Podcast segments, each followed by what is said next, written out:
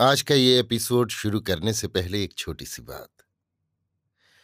क्या आप भी अपना पॉडकास्ट बनाने की सोच रहे हैं? तो एंकर ट्राई कीजिए। ये पॉडकास्ट बनाने का सबसे आसान तरीका है। नंबर एक, ये फ्री है। नंबर दो, इसमें कई सारे ऐसे टूल्स हैं जो आपको अपने फ़ोन और कंप्यूटर पर रिकॉर्ड और एडिट करने की फैसिलिटी देते हैं। नंबर तीन आप अपने पॉडकास्ट को डिस्ट्रीब्यूट भी कर सकते हैं, जिससे इसे स्पॉटिफाई और दूसरे प्लेटफॉर्म पर सुना जा सके।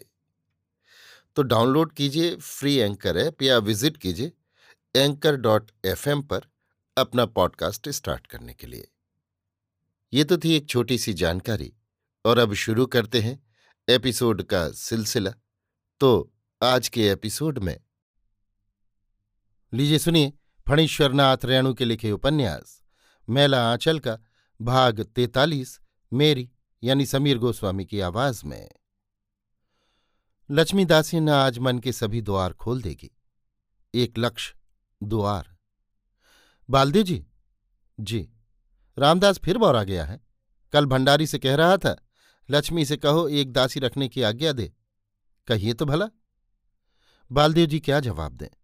दासी रखना धर्म के खिलाफ है, ये उनको नहीं मालूम। दो तीन महीने ही हुए, उन्होंने कंठी ली है। मठ के नियम, धर्म, नेम, टेम के बारे में वे क्या कह सकते हैं? लेकिन महंत सेवादास ने भी तो लक्ष्मी कहती है, आप उसे समझाइए बालदेव जी, वो बौरा गया है। आजकल तत्मा टोली में आना जाना शुरू कर दिया है। भगवान भगत ने कल हिसाब किया है रमपियरिया की माँ को चार सेर चावल दिलवा दिया है रामदास ने।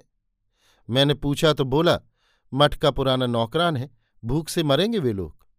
जब दिन भर बैठकर सिर्फ़ बीजक बाँचने वाला दूध मलाई खाता है तो लक्ष्मी कहते कहते रुक जाती है। बालदेव जी आजकल कुछ मतिशून्य हो गए हैं। सीधी बात भी समझ में नहीं आती। कुछ नहीं समझते हैं। कितने सीधे सूधे हैं। आपका मठ पर रहना उसको पसंद नहीं। लक्ष्मी बालदेव की ओर देखती है। तो हम चले जाते हैं। यदि हमारे रहने से मठ का नियम भंग होता है तो हम चले जाते हैं। कहाँ जाइएगा? चन्नन पट्टी लक्ष्मी का कलेजा धड़क उठता है। धक। इधर कई दिनों से बालदेव जी बहुत उदास रहते हैं। खाना पीना भी बहुत कम हो गया है। कहीं घूमने फिरने भी नहीं जाते। आसन पर पड़े बीजक पाठ करते रहते हैं। तहसीलदार साहब कह गए हैं, बालदेव जी की गवाही पर ही मुकदमे की सारी बात है। बालदेव जी सुनकर बोले, गवाही के लिए हम कटघरा में नहीं चढ़ सकते। महात्मा जी कहन है, झगड़ू ना जाहू का चेहरिया बेईमनवा के ठाठ जहाँ। आज मठ सूना है, आज ही लक्ष्मी सब कुछ कह देगी बालदेव जी से। आप चन्नन पट्टी चले जाइएगा और मैं, आप?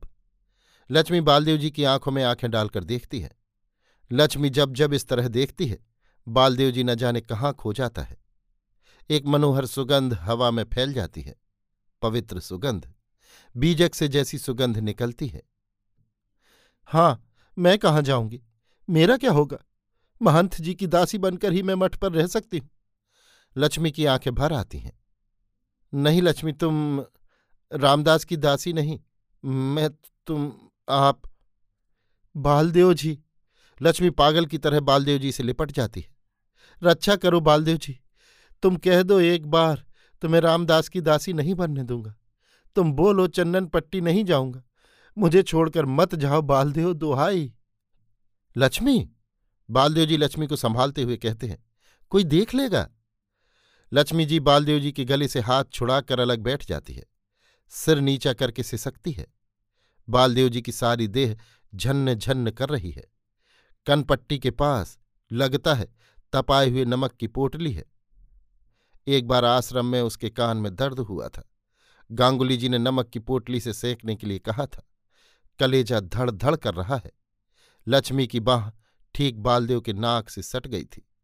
लक्ष्मी के रोम रोम से पवित्र सुगंधी निकलती है। चंदन की तरह मनोहर शीतल गंध निकल रही है। बालदेव का मन इस सुगंध में हेल डूब कर रहा है। हेल डूब यानी डूबना उतराना। वो लक्ष्मी को छोड़कर चंदन पट्टी में कैसे रह सकेगा? रूपमती माए जी लक्ष्मी? महात्मा जी के पंथ को मत छोड़िए बालदेव जी। महात्मा जी अवतारी पुरुष हैं। आजकल उदास क्यों रहते हैं? महात्मा जी पर भरोसा रखिए। जिस नैन से महात्मा जी का दर्शन किया है, उसमें पाप को मत पैसने दीजिए। जिस कान से महात्मा जी के उपदेश को सरबन किया है, उसमें माया की मीठी बोली को मत जाने दीजिए। महात्मा जी सतगुरु के भगत हैं।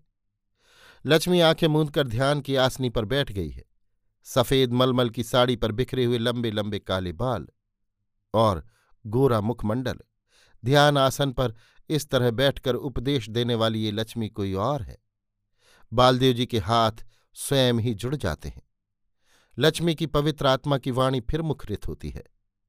दुनिया के दोख गुण को देखने के पहले अपनी काया की ओर निहारो। मन मैला तन सूथरो, उल्टी जग की रीत। पहले मन को साफ़ करो। मन पवित्र नहीं, इसलिए वो दुखी होता है, निराश होता है। तुम पंथ पर उदास होकर क्यों बैठ रहे हो? डरते क्यों हो? चलते चलते पगु थका, नगर रहा नौ कोस बीच ही में डेरा परा कहू कौन का दोख? बालदेव को लगता है खुद भारत माता बोल रही है। यही रूप है, ठीक यही रूप है जिसके पैर खून से लथपथ हैं, जिनके बाल बिखरे हुए हैं। बावनदास कहता है, भारत माता अब जार बेजार रो रही है। नहीं, माँ रो नहीं रही, अब पंथ बता रही है। उचित पंथ पर अनुचित कर्म करने वालों को चेता रही है।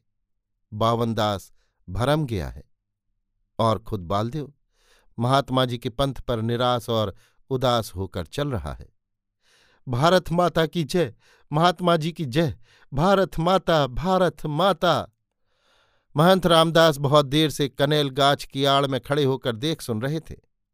ध्यान आसन पर बैठी हुई लक्ष्मी उपदेश दे रही है और बालदेव जी हाथ जोड़े एक टक से लक्ष्मी को देख रहे हैं। अचानक बालदेव जी लक्ष्मी के चरण पड़कर हल्ला करने लगे। भारत माता की जय। भंडारी भंडारी। महंत रामदास पिछवाड़ी की ओर भागते हुए चिल्लाते हैं। भंडारी, बालदेव पागल हो गया। दौड़ो। मठ पर तुरंत भीड़ लग गई। डॉक्टर साहब, तहसीलदार साहब, कालीचरण और खेलावन सिंह यादव भी आए हैं। बालदेव की बूढ़ी मौसी बीच बीच में गा गा कर रोने की सुरखुर करती है। सुरखुर यानी तैयारी।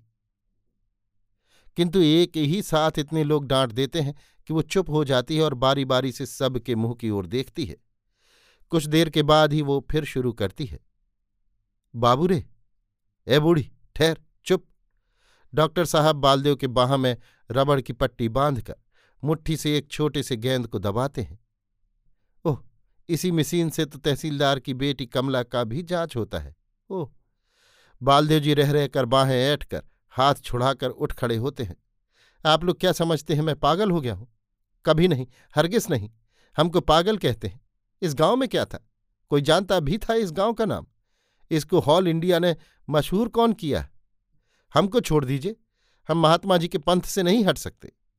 भीड़ में कोई कहता है, मठ पर रहने से गांजा पीने की आदत हो जाती है। कौन कहता है हम गांजा पीते हैं? दारू, गांजा, भाँग की दुकान में पिकेटिंग किया है हम और हम गांजा पियेंगे। छी छी, हम महात्मा जी के पंथ को कभी नहीं छोड़ सकते। साक्षी है महात्मा जी। बालदेव की बुढ़िया मौसी अब नहीं मानती। वो गा गा कर रोती है। डॉक्टर ने तहसीलदार की बेटी कमला की बीमारी को उतार कर बालदेव पर चढ़ा दिया है। ये भले आदमी का काम नहीं, तहसीलदार की बेटी अभी तक कुमारी है। हे भगवान! अब बालदेव का ब्याह नहीं होगा। देवा रे देवा। बालदेव जी, लक्ष्मी कहती है, चित्त को शांत कीजिए। ओह, लक्ष्मी लक्ष्मी दासिन, साहेब बंदगी। ठीक है, कोई बात नहीं। हम पर कभी कभी महात्मा जी का भर होता है। भर यानी देवी देवता का सवार होना। चुन्नी गुसाई को तो रोज भोर को होता है। बालदेव जी चुपचाप बैठ जाते हैं। डॉक्टर साहब, बालदेव जी इधर कई दिनों से बहुत उदास रहा करते थे। रात में नींद पता नहीं आती थी या नहीं। एक सप्ताह पहले एक दिन बुखार लगा था। बुखार की पीली गोली एक ही साथ सात टोखा गए पीली गोली? सातों एक ही बार? डॉक्टर आश्चर्य से पूछता है। जी, बोखार की पीली गोली बांटने के लिए मिली थी ना। उसी में से सात ठो एक ही बार खा गए। बोले कि रोज कौन खाए? एक ही साथ सात दिनों का खुराक ले लेते हैं।